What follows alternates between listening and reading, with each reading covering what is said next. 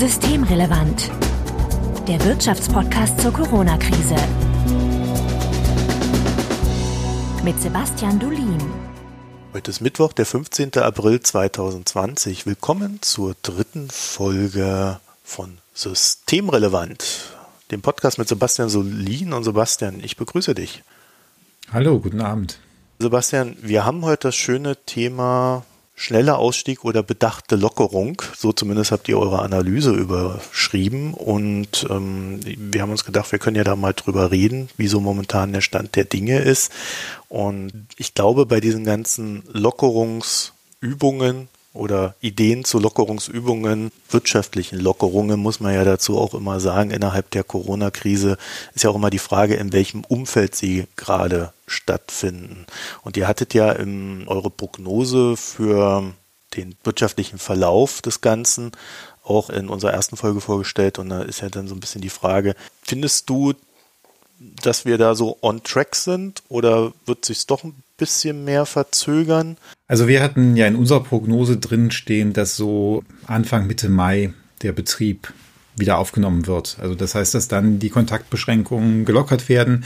Wir hatten aber auch geschrieben, dass wir nicht davon ausgehen, dass alle Beschränkungen fallen und wir hatten auch in unserer Ausstiegsanalyse geschrieben, dass man eben damit rechnen muss, dass Großveranstaltungen eigentlich noch relativ lange nicht stattfinden. All das scheint jetzt auch so zu kommen. Und von daher fühle ich mich von der Seite bei der Prognose noch recht wohl. Jetzt kann man darüber streiten, ob es ein bisschen weiter mit der Wirtschaft runtergeht, ob ein paar mehr Arbeitslose da sind. Aber so zumindest das, was jetzt von der Wirtschaftspolitik da kommt, ist, ist ungefähr das, was wir angenommen haben. Was sind denn eurer Meinung nach jetzt die nächsten Maßnahmen, die ergriffen werden sollen? Sollten. Also wir sind jetzt mittendrin. Es, es gab ja jetzt vielleicht zum Kontext in den letzten Tagen auch eine sehr große Diskussion, wie es jetzt weitergehen soll. Und äh, gerade die Wirtschaftsverbände waren da sehr aktiv. Also wie seht ihr, dass es jetzt weitergehen sollte? Also wir haben bei unserer Analyse für diese Lockerungsszenarien haben wir gesagt, es ist wichtiger, dass nachhaltig die Kontaktbeschränkungen gelockert werden, als dass sie schnell gelockert werden. Und damit wollten wir sagen, man soll das so machen, dass man äh, möglichst nicht wieder zurückrudern muss. Man kann natürlich zurückrudern, wenn man feststellt, dass irgendwas nicht richtig gut funktioniert. Aber was auf jeden Fall verhindert werden sollte, ist, dass, dass man jetzt die Kontaktbeschränkungen so lockert, dass wir neues Emporschießen der Infektionszahlen haben und dann wieder alles dicht machen müssen. Also wir haben überhaupt nichts gewonnen, wenn wir für zwei Wochen alles aufmachen und danach erstmal wieder für zwei Monate den richtigen Shutdown machen müssen, eventuell noch mit Produktionsbeschränkungen in der Industrie, wie wir das in Italien und Spanien gesehen haben. Und hier bin ich auch relativ optimistisch, dass das jetzt so klappt, denn was die Bundesregierung heute mit den Ländern beschlossen hat und was ähm, ich mir jetzt eben in der Pressekonferenz angeguckt habe, im Livestream, ähm, das ist ja ziemlich genau das, was wir auch vorgeschlagen haben. Da ist auch mehrfach gesagt worden, wir wollen jetzt eben nicht übereilt öffnen, sondern mit Bedacht. Und das funktioniert halt jetzt so, dass ein paar Geschäfte mit ein, bis zu einer gewissen Größe wieder aufmachen dürfen, wenn sie Hygiene- und Abstandsregeln einhalten, dass die Friseure ab dem 4. Mai wieder arbeiten dürfen und dass danach langsam die Schulen und, und Kindergärten wieder aufgemacht werden, aber unter strengen Hygieneplänen, wo man eben guckt, dass man einerseits die Ansteckung untereinander da, also unter den Schülerinnen und Schülern beschränkt und andererseits aber auch sicherstellt, dass die nicht auf dem Weg zur Schule irgendwie den, den Rest der Bevölkerung anstecken können.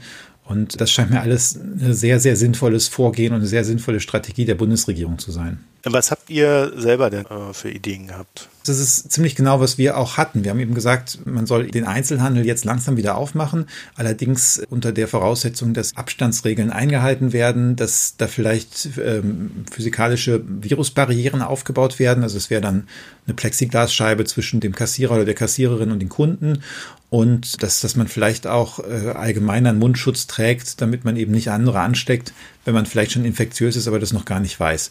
Das war so der erste Schritt und wir haben dann eben auch gesagt, es ist wichtig, das zu kommunizieren mit einem gewissen Vorlauf, damit sich die Unternehmen darauf, darauf einstellen können, dass sie sich vorbereiten können und dass auch die Schulen sich organisatorisch auf diese Wiedereröffnung einstellen können. Und das sind im Grunde alles Dinge, die jetzt auch passiert sind. Wir haben auch gesagt, man soll prüfen, inwieweit man Apps benutzen kann, also Tracking-Apps, solange das datenschutzkonform ist und zeitlich begrenzt. Und da gibt es ja technische Lösungen, die zum Beispiel nicht zentral speichern, wo man wann war und wen man getroffen hat, sondern eben dezentral auf den einzelnen Handys speichern, wer in der Nähe war und wo man dann quasi Nachrichtenketten äh, mit auslösen kann. Wie viel das wirklich am Ende bringt, da kann man sich drüber streiten. In Singapur hat das wohl offensichtlich nicht ausgereicht, aber hier scheint die Bundesregierung ja auch verschiedene Elemente der Nachverfolgung zu planen. Also setzt nicht nur auf Apps, sondern es werden jetzt wohl ganz viele Teams gebildet in den Gesundheitsämtern, die eben nachverfolgen sollen, wer sich wo angesteckt hat und wer mit wem Kontakt hatte, um dann schneller so neue Infektionsketten zu, zu unterbrechen. Und all das ist eben sinnvoll, weil was zentral ist aus unserer Sicht, ist, dass man einerseits natürlich die Beschränkungen so lockert, dass die Wirtschaft wieder ein bisschen besser funktionieren kann, aber andererseits verhindert, dass wir zurück zu diesem exponentiellen Wachstum kommen. Und das fand ich ganz interessant, da hat Angela Merkel heute auch in der Pressekonferenz drüber geredet. In dieser epidemiologischen Sprache heißt das, dass diese Reproduktionsrate, das ist also die Zahl der Menschen, die ein Infizierter oder ein Infizierter anstecken, dass die unter eins gedrückt wird, weil dann läuft die Epidemie langsam aus. Das ist halt, wenn ich heute 100 Leute habe und jeder davon steckt nur noch 0,9 an, dann habe ich eben dann nur noch 90 und danach nur noch 81 Personen und so weiter. Und dann ist es irgendwie absehbar vorbei. Wenn ich dagegen über 1 komme, dann habe ich wieder dieses exponentielle Wachstum. Und wenn es ein bisschen über 1 ist, dann dauert es eben lange, bis ich zur Überlastung des Gesundheitssystems komme. Wenn ich weit über, über eins bin, also bei drei oder vier, wo wir möglicherweise am Anfang der Epidemie waren, dann ähm, habe ich ganz schnell diese Überlastung. Und was ich jetzt interessant war, war, dass, dass Angela Merkel gesagt hat, explizit ihre Strategie ist eben, diese Rate unter eins zu halten.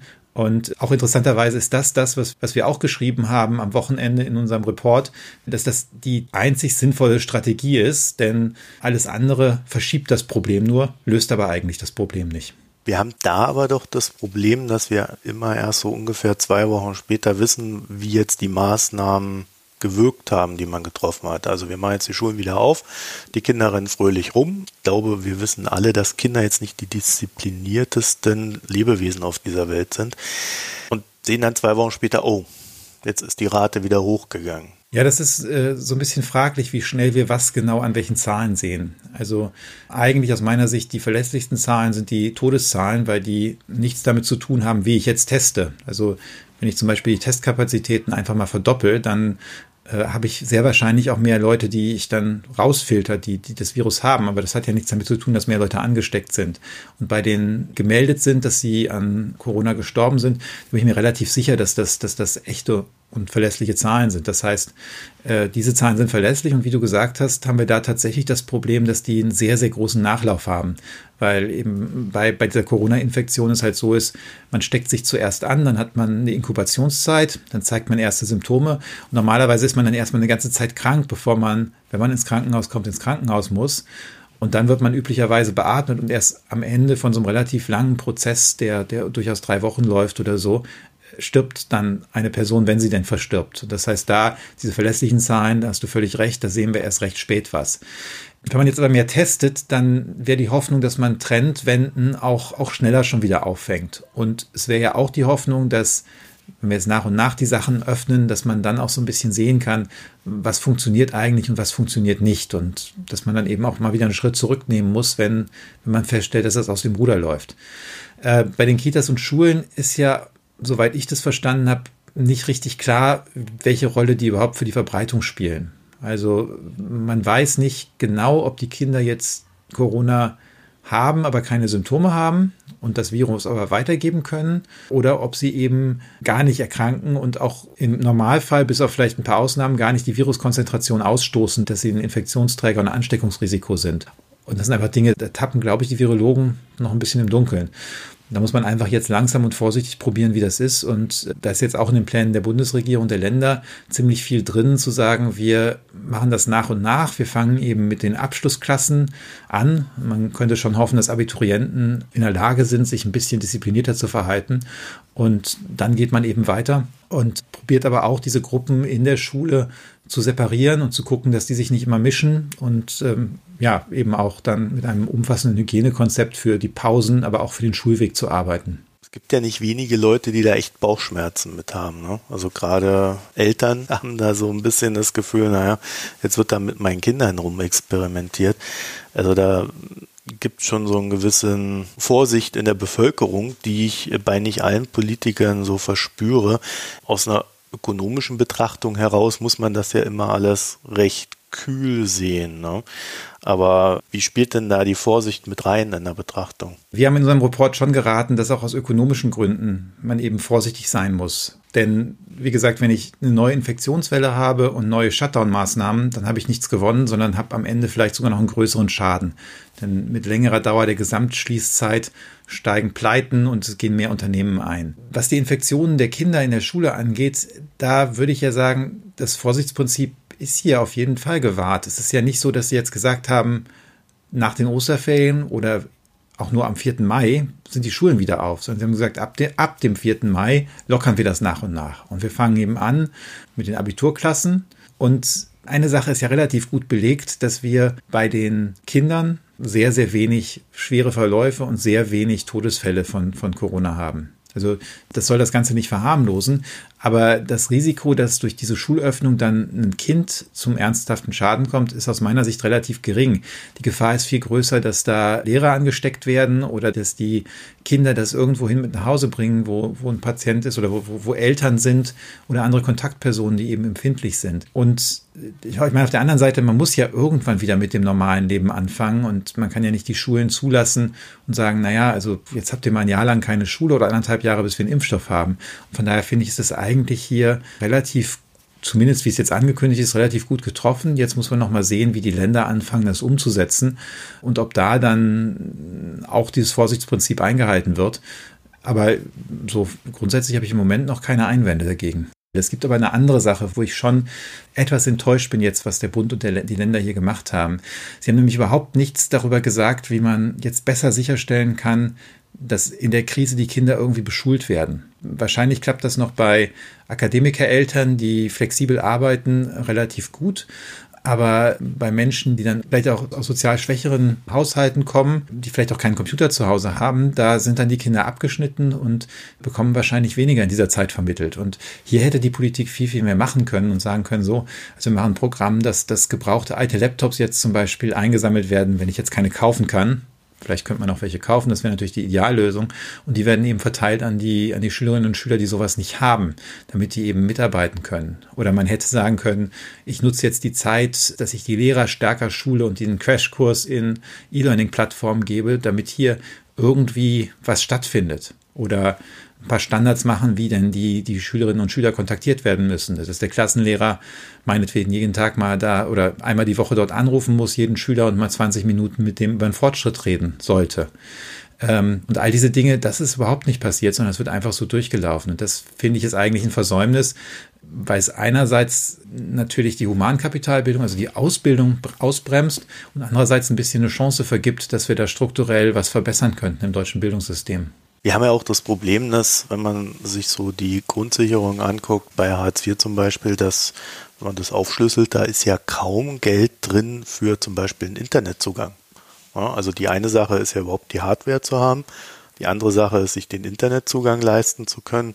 Da hätte man sich ja schon auch ein paar Sofortmaßnahmen gewünscht, die ja auch der Bund hätte machen können. Ne? Ja, ich meine, das, das stimmt schon. Also da hätte der Bund sehr schnell was machen können und man hätte ja jetzt auch einfach, wenn man den Leuten nicht DSL legen möchte, was, was vielleicht dann verschaltet werden muss und was zurzeit nicht klappt, dann hätte man aber sagen können, so, ihr kriegt jetzt einen LTE-Router hingestellt mit einer Karte, wo fünf Gigabyte drauf sind und dann nutzt das vernünftig für die Schule. Aber hier habt ihr das erstmal.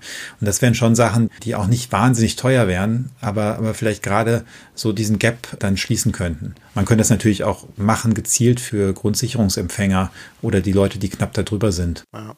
Es ist immer ein bisschen schwierig drüber zu sprechen, weil man ja schon verbal niemanden da so aus der Gesellschaft ausschließen möchte, aber die Probleme sind ja ziemlich real, ne? Und äh, es geht ja dann auch um so Sachen wie ein gut verdienendes, ja, oder gut verdienende Eltern. Sie müssen ja nicht immer zusammenleben, können sich natürlich auch äh, in solchen Zeiten so eine Online-Nachhilfe leisten, die dem Kind dann einfach mal zwei mhm. Stunden am Tag dann per Skype oder sonst was so die Dinge nahe bringt, die es braucht. Studenten zum Beispiel, die sich dadurch dann auch wieder über Wasser halten können. Also da gibt es ja sehr viele Möglichkeiten, die auch genutzt werden.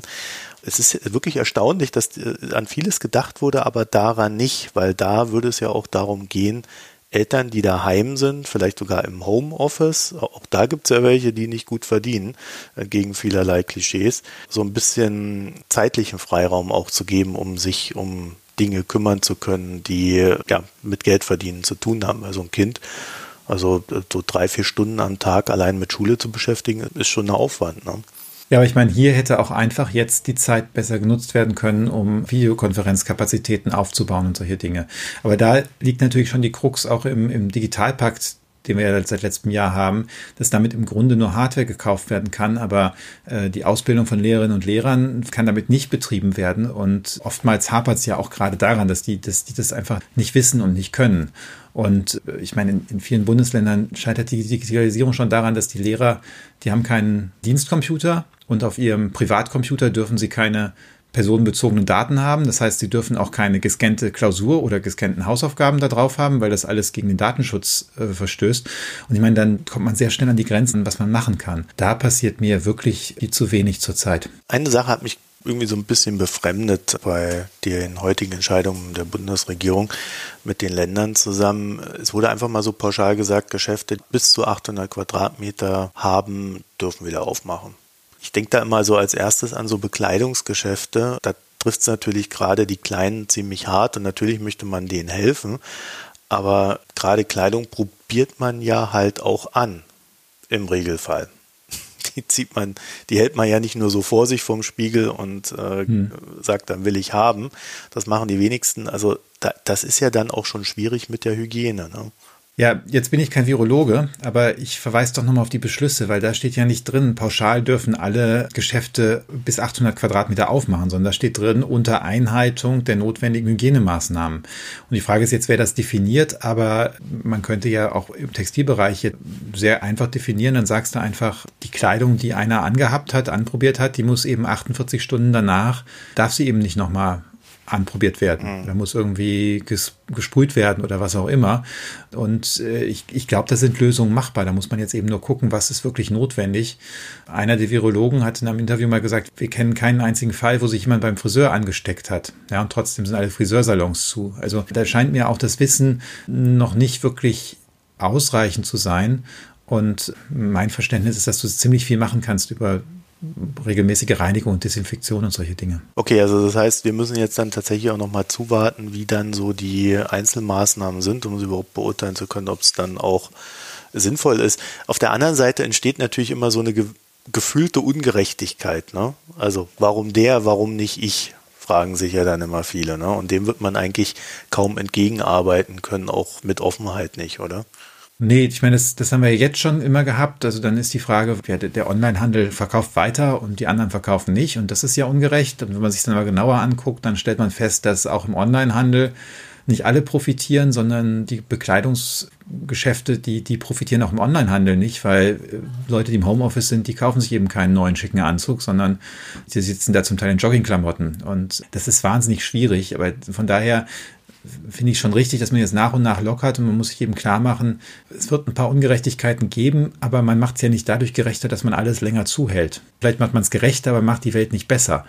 Das ist so ein bisschen, wenn man das Leiden auf mehr Personen ausdehnt, hat man eigentlich nichts gewonnen. Da muss man aus meiner Sicht eher gucken, dass man die jetzt noch nicht geöffnet werden können und die besonderen Nachteile haben, eben stärker kompensiert. Summa summarum, bist du mit den Beschlüssen da heute zufrieden? Summa summarum würde ich sagen, ja. Ich bin damit zufrieden. Ich bin auch damit zufrieden, dass jetzt endlich klarer bei bestimmten Dingen kommuniziert wird. Es ist heute sehr klar gesagt worden, dass wir auf, auf längere Zeit, auf mehrere Monate nicht dahin zurückkommen, wo wir vor der Krise waren. Und ich glaube, das ist einfach ein wichtiges Signal, weil das nicht immer ganz eindeutig und klar war. Und es ist gleichzeitig eine Perspektive geschaffen worden für die kleinen Gewerbentreibenden, das wieder aufgemacht werden kann. Die, die Leute, die jetzt meinetwegen ein Ladengeschäft haben mit 1000 Quadratmetern, die können sich ausmalen, dass wenn das mit den 800 Quadratmetern am 4. Mai klappt, dann wird es nicht so lange dauern, dass die etwas größeren Geschäfte auch wieder aufmachen dürfen. Und das finde ich eigentlich in der Kombination schon recht gut gemacht. Aber wenn man sich die Maßnahmen anschaut, dann kann man eigentlich auch jetzt schon wieder absehen, dass die Bundesregierung demnächst nochmal ein paar Hilfen wird ausschütten müssen, oder? Ich glaube, das haben wir auch schon mehrfach gesagt. Das war jetzt so eine erste Nothilfe und damit ist das alles noch nicht gegessen. Wir haben ja jetzt die, die zweite Runde der Krise, die eigentlich zuschlägt, die dann über den Außenhandel kommt. Das Interessante in unserer Ausstiegsstudie ist ja eigentlich, dass wir uns mal angeguckt haben, wer oder welche Branchen und welche Unternehmen sind eigentlich für diesen starken Wirtschafts- Einbruch, den wir prognostizieren, verantwortlich. Und das Interessante ist, dass die wir alle so im Blick haben, der Einzelhandel, die Restaurants, die Dienstleister und so weiter, dass die das gar nicht sind, sondern das, das ist auch alles dramatisch und das ist wichtig, aber dass eigentlich der größere Teil von dem von uns prognostizierten Einbruch, und ich glaube auch dem Einbruch, den die Kolleginnen und Kollegen in anderen Institutionen jetzt vorhersehen, dass der daher kommt, dass, dass eben die Nachfrage nach deutschen Produkten jetzt geschwächt ist weltweit und dass gleichzeitig die Produktion unter, geschwächt ist, weil es da Unterbrechungen in den Lieferketten gibt. Von daher haben wir da eine zweite Welle, die, die noch eine ganze Reihe von Unternehmen erwischen wird und da wird die Politik nochmal was machen müssen. Ob das jetzt die gleiche Art der Hilfen sind wie bisher, sei dahingestellt. Ich glaube eher, dass wir zur Stabilisierung der Erwartungen der Unternehmen einfach auch ein Konjunkturprogramm dann brauchen werden, wo wir eben die Nachfrage dann ab dem dritten Quartal massiv stützen am besten das jetzt schon ankündigen, damit die Unternehmen sich darauf verlassen können, dass es dann wieder aufwärts geht.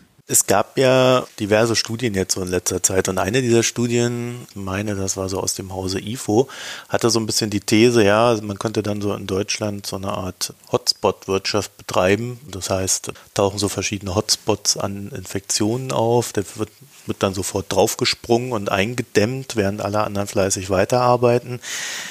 Ich habe mir, mir das überlegt und mich dann gefragt, okay, mal abgesehen davon, ob das funktioniert, du hast ja gerade den Außenhandel angesprochen, es könnte ja durchaus sein, dass diese Hotspot-Wirtschaft im weltweiten Handel äh, auftreten wird. Ne? Also dass wir jetzt über ein Jahr oder vielleicht sogar auch länger immer wieder Handelspartner haben, die ausfallen, einfach weil die gerade eine Infektionswelle haben.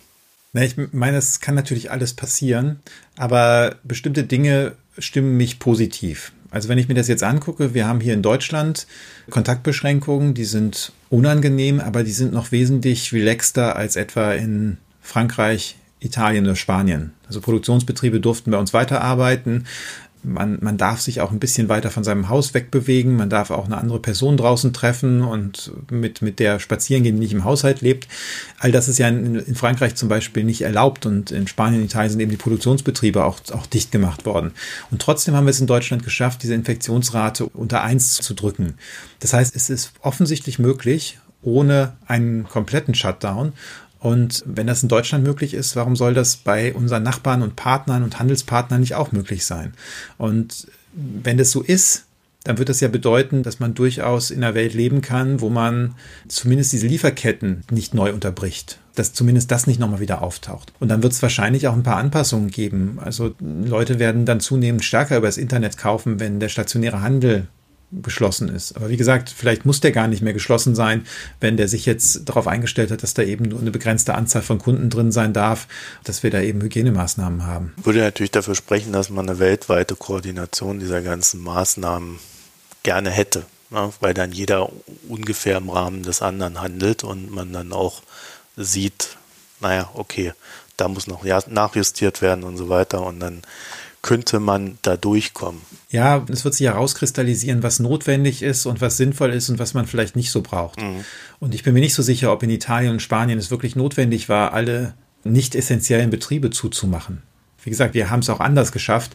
Die waren jetzt ein bisschen weiter fortgeschritten, aber man kann schon sich fragen, ob das dann irgendwann ab irgendeinem Punkt eine Panikreaktion war.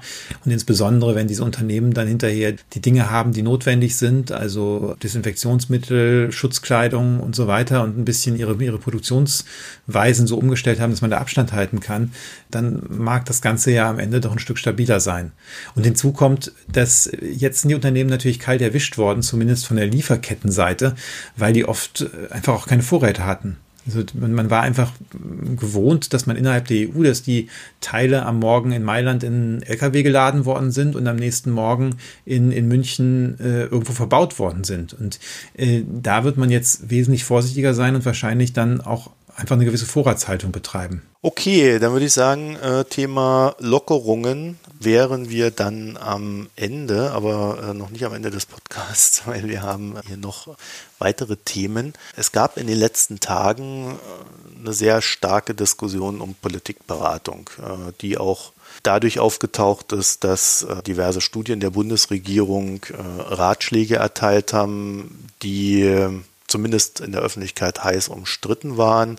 Leopoldina wäre da ein Name.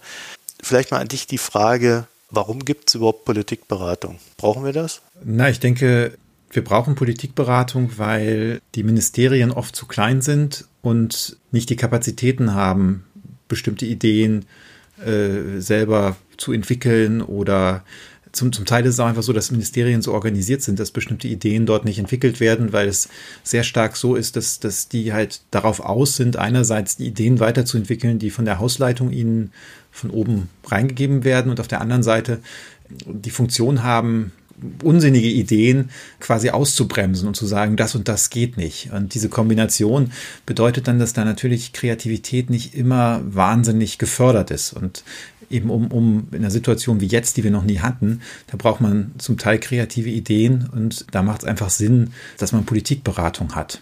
Also wäre die Politik da nicht selber drauf gekommen? Das ist immer so ein bisschen schwierig. Das ist wahrscheinlich auch der Unterschied, mit wem man in den Ministerien spricht. Es gibt da Leute, die sind wahrscheinlich davon überzeugt, dass sie Beratung von außen eigentlich nicht wirklich brauchen, sondern dass sie es alle mindestens genauso gut können.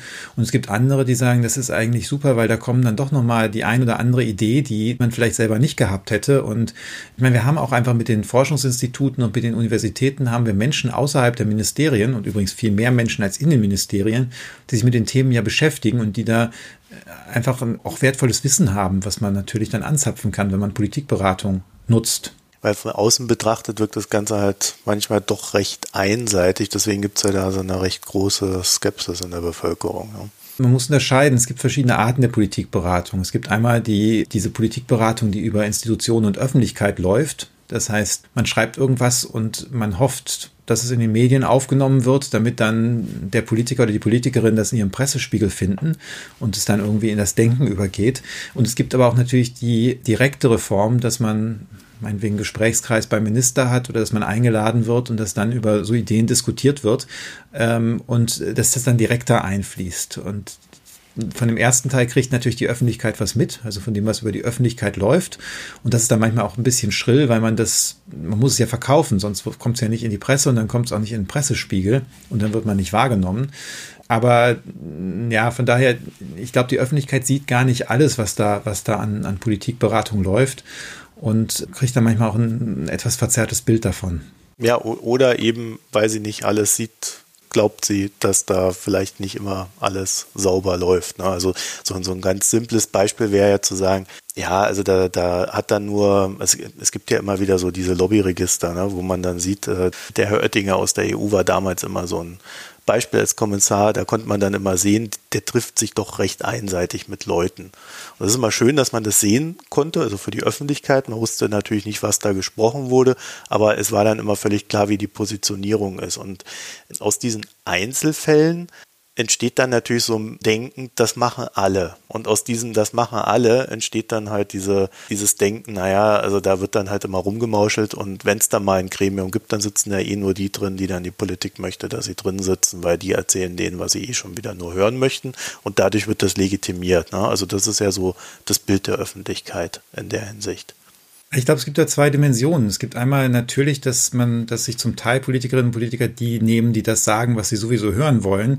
Das ist aber aus meiner Erfahrung jetzt nicht der, der Hauptfall, sondern der, dass die meisten Fälle sind, dass sich Politiker oder Politikerinnen jemanden nehmen, dem sie von den Grundwerten her vertrauen und sich von dem dann beraten lassen. Also jetzt vor allem, wenn wir nicht über Virologie sprechen, wo das vielleicht nochmal anders ist, oder Naturwissenschaften, sondern wenn wir über sowas sprechen wie ähm, Volkswirtschaftslehre, die ja doch sehr stark wertbehaftet ist, weil da eigentlich immer am Ende hat, was man macht, hat Verteilungsfolgen. Und was ich jetzt für eine richtige Verteilung in der Gesellschaft halte, das ist einfach sehr stark wertbestimmt.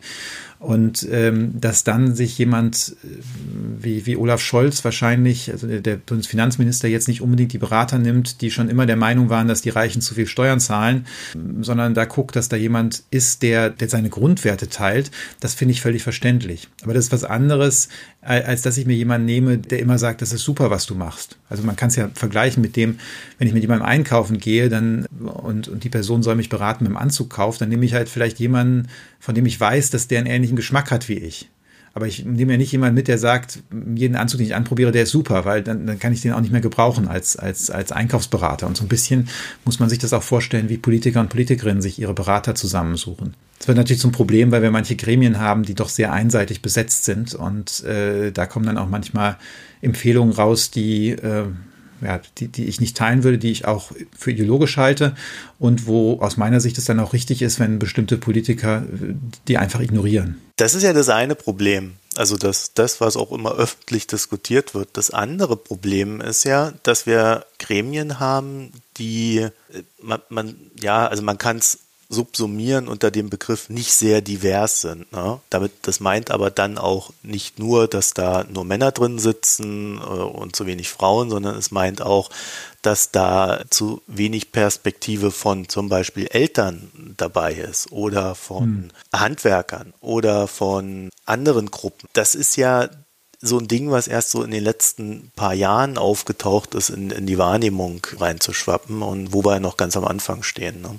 Ja, und das ist natürlich ein Problem, insbesondere wenn es um Dinge gibt, die die Gesellschaft berühren. Also wenn ich jetzt ein Expertengremium haben möchte, was guckt, wo sind die größten Infektionsgefahren also einfach objektiv guckt, wer hat sich wo angesteckt, dann ist das vielleicht noch halbwegs harmlos. Aber wenn ich dann schon jemanden frage, was muss ich tun, um die Infektionen einzudämmen, dann muss da ja neben dieser Frage, wo ist was besonders infektiös, muss man ja auch dann Werturteile treffen, welche Institution ist besonders wichtig.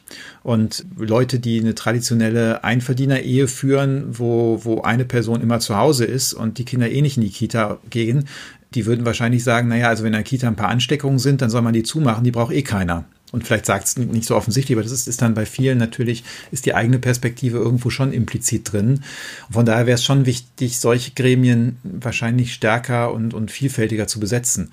Nur es ist so ein bisschen eine Grenze, weil ähm, wenn ich diese erste Frage habe, wo finden die Ansteckungen statt, dann weiß ich nicht, was es hilft, jemanden da reinzunehmen, der kein Verständnis von Virologie hat und so die einfachsten Dinge vielleicht noch nie gehört hat. Also das ist so, ja, das, das muss man, glaube ich, sehr stark ausbalancieren dann. Ist das überhaupt möglich? Vielleicht war es wirklich so, so vom Grundsatz her. Das auszubalancieren? Ja. Man kann ja schon mal anfangen. Ich glaube, es ist oft schon sinnvoll, ähm, jetzt zu gucken, dass man das ist ein kleiner Schritt, aber ein notwendiger Schritt, dass man Frauen mit da reinbekommt, weil äh, empirisch sind es ja schon noch in, in sehr, sehr vielen Familien die Frauen, die den Großteil der Erziehungsarbeit leisten. Also und, und gibt da auch Studien zu, die sagen, also jetzt in der Corona-Krise und ich kann das auch anekdotisch aus, aus meiner, meinem Bekanntenkreis oder auch aus bei Leuten, die man so, so trifft, äh, feststellen, dass es jetzt tendenziell schon die Frauen sind, die dann eben äh, zur Kinderbetreuung mal zu Hause bleiben. Das hat dann oft auch damit zu tun, dass die einfach weniger verdienen, weil wir ein Gender Pay Gap haben, dass die vielleicht vorher schon auf Teilzeit waren und darum der Verdienstausfall nicht so groß ist. Aber das heißt schon, dass wenn man eine andere Gender Balance in diesen Gremien hat, dass man dann möglicherweise auch Perspektiven reinkriegt, die sonst verloren gehen. Aber klar, es ist nicht, es ist nicht alles und dann musste man eben gucken, dass man, ich glaube, es hilft auch, wenn man dann nicht nur die Unternehmerperspektive in solchen Gremien hat, sondern dass man dann auch guckt, dass, dass man auch Vertreter der Arbeitnehmerseite irgendwie mit da reinkriegt, weil alleine, dass man mit den Leuten regelmäßig spricht, gibt einem da Insights, die man, die man oft sonst nicht hat. Das heißt im Endeffekt, der, wir haben noch nicht mal den ersten Schritt gemacht. Nee, bei vielen Gremien haben wir noch nicht mal den ersten Schritt gemacht. Ich meine, dazu kommt natürlich, dass wir in vielen Fächern an den Hochschulen ja eine, eine Berufungspolitik haben, wo ähm, leider die Frauen auch hinten rüberfallen. Das hat dann auch manchmal damit zu tun, dass da Anforderungen gestellt werden vorher an Arbeitsinput in der akademischen Karriere, wo, wo dann Frauen, die Familie gründen wollen, vielleicht einfach sagen, das, das gebe ich mir einfach so nicht und das, das mache ich dann nicht mit. Und dann habe ich zu wenig Frauen als Grundmenge, als Auswahl für diese Gremien und dann äh, wähle ich vielleicht noch nicht die aus, wähle ich halt danach aus, wen ich am besten kenne und dann habe ich in ein Gremium, was tatsächlich nur von Männern am besten noch in einer gewissen Altersgruppe dominiert ist. Aber das Positive wäre, dass es jetzt zumindest immer öfter mal als Thema auftaucht, dass es überhaupt ein Grundproblem ist. Gerade jetzt auch, wenn wir über gesellschaftliche Dinge sprechen, die ja tatsächlich alle betreffen. Ne? Also es geht ja jetzt nicht nur darum, dass äh, Corona Männer betrifft, sondern wir haben ja sogar den Effekt, dass Frauen, du hast es gerade angesprochen, äh, auch ein Großteil der jetzigen Problematiken zu tragen haben. Also nicht nur daheim, sondern auch in der Pflege, auch im Krankenhaus. Also na, da muss man die ja auch mitnehmen. Ja, würde man hoffen. Ne? Also das, äh, genau, das, das, das, sollte, das sollte passieren. Gut, vielleicht so zum Schluss hin noch die Frage, wenn wir dann schon über diese ganzen Gremien sprechen, wo sind da die Grenzen dieser Gremien? Also wir haben sie jetzt, egal wie sie zusammengesetzt sind und äh, sie machen eine Beratung, sie, sie machen ihren Output mal mehr, mal weniger intensiv.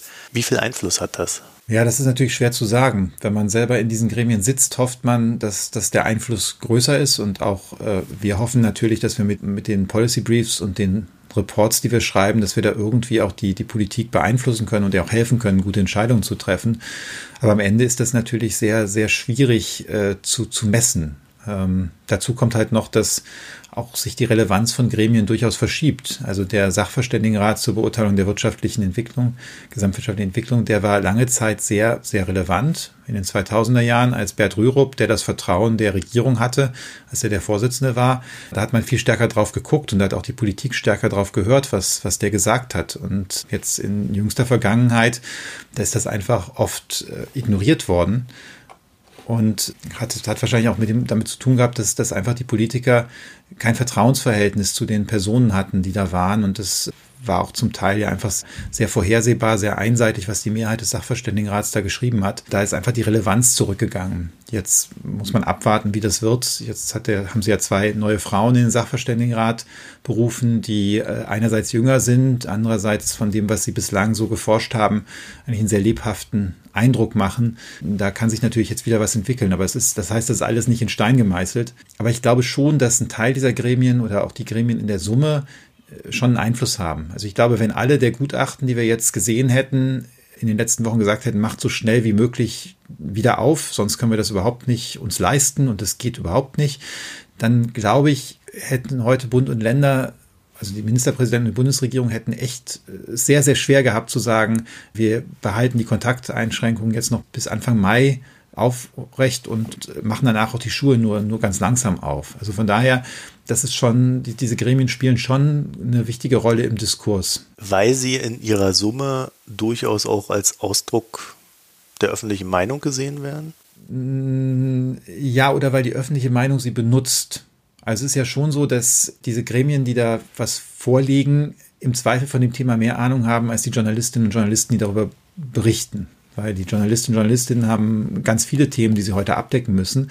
Und die Virologen, die zum Beispiel in so einem Gremium sitzen, die beschäftigen sich seit Jahren damit. Von daher gucken eben auch die Journalisten auf, auf diese Gremien und berichten dann, was da gesagt worden ist, so sich das denn plausibel anhört und ja auch, auch halbwegs vernünftig argumentiert ist. Und dadurch wird eben das Teil des öffentlichen Diskurses, was diese Gremien sagen. Mhm. Darüber kommt dann auch eigentlich die Wirkung. Gut, äh, Sebastian Dolin, da sind wir jetzt äh, dann zum Ende hingekommen und wollen wir schon das nächste Thema ankündigen? Nee, oder? Nee, machen wir nicht. Ja, ich, ich, ich finde das schwierig in Corona-Zeiten, weil immer so viel passiert, dass man nicht genau weiß, ob, ob man das tatsächlich dann machen kann. Aber ich würde trotzdem hier an der Stelle nochmal sagen, wir haben jetzt auch schon ein paar E-Mails bekommen. Also unsere Themenliste füllt sich, ist bislang halt dann noch etwas überrollt worden von der Aktualität, aber wir werden das abarbeiten und ja, wir freuen uns über die, die Zuschriften. Jetzt habe ich dummerweise die E-Mail-Adresse vergessen, aber Marco, du hast sie wahrscheinlich auf deinem Spickzettel, ne? Nein, aber ich meine, es ist systemrelevant.böckler.de. Das ist doch gut. Also, wer da, wer Anregungen hat, Kommentare oder Kritik, wir freuen uns über Zuschriften. Sebastian, dann vielen Dank mal wieder an dieser Stelle, dass du dir die Zeit genommen Danke hast. Dir. Und ja, nächste Folge kommt höchstwahrscheinlich nächste Woche, weil, so viel darf ich jetzt aber dann doch verraten, wir haben uns mal so ein bisschen vorbehalten, wenn dann äh, so ein Thema im Diskurs doch mal hochkocht äh, wieder, dass wir dann vielleicht auch mal einen, einen kurzen Einsprenkler machen und uns dann dem widmen. Also da könnt ihr dann drauf gespannt sein und äh, wir sind es auch, weil wir haben da ja noch keine konkrete Planung, sondern warten einfach, was der Diskurs uns da bringt. In diesem Sinne, euch eine schöne Zeit und guckt doch mal auf iTunes, Spotify, Apology und sonst wo vorbei, wo ihr uns abonnieren könnt oder halt auch in meinem Podcatcher eurer Wahl. Und äh, euch steht es natürlich frei und da hoffen wir drauf, dass ihr das Ganze in den sozialen Netzwerken verteilt. Vielen Dank und bis bald. Tschüss. Danke und tschüss. Das war Systemrelevant, der Wirtschaftspodcast zur Corona-Krise. Eine Produktion der Hans-Böckler Stiftung.